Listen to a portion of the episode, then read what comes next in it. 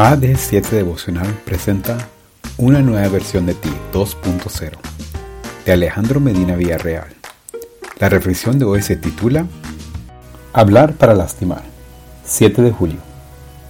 Hay gente cuyas palabras son puñaladas, pero la lengua de los sabios sana las heridas.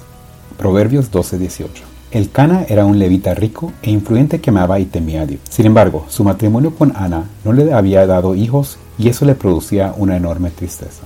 Desesperado, cayó en la tentación de tomar otra mujer para tener hijos. Fue así como Penina llegó a su casa. Y sí, le dio a los anhelados hijos, pero también trajo amargura, infelicidad y problemas a su hogar. De inmediato, Penina marcó su territorio y dirigió sus crueles ataques hacia Ana. La Biblia dice que la molestaba y la hacía enojar hasta entristecerla. Primera de Samuel uno seis. Parecía que uno de los grandes placeres de su vida consistía en fastidiar a Ana, y cuando la nueva mujer de Elcana empezó a tener hijos, la situación se puso aún peor. Las burlas se incrementaron, y a eso hay que agregar que la nueva dueña de la casa era celosa, intolerante y se conducía con mucho orgullo e insolencia. Patriarcas y Profetas, página quinientos cincuenta y tres. Curiosamente, Penina se consideraba favorecida por Dios a causa de sus hijos, por eso asistía puntualmente al santuario para agradecer al Señor sus bondades hacia ella.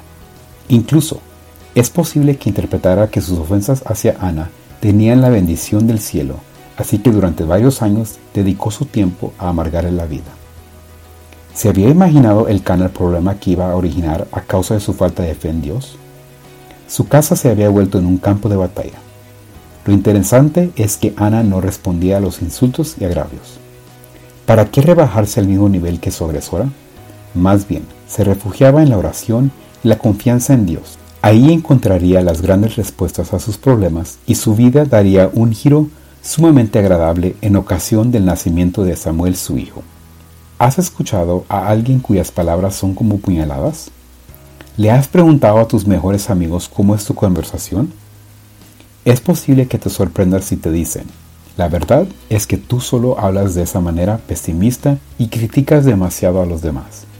Pero también puede que seas con Milo, uno de mis grandes amigos de la universidad, cuyas palabras me reconfortaban mucho cada vez que tenía oportunidad de charlar con él. Hoy te invito a usar tu lengua para edificar, reconfortar y fortalecer la vida de otras personas. Eso te ayudará a ser un canal de la bendición de Dios para los demás. Gracias por escuchar. No olvides que puedes interactuar con nosotros en nuestras redes sociales, en Facebook, YouTube e Instagram como A D siete Devocional. ¡Chao!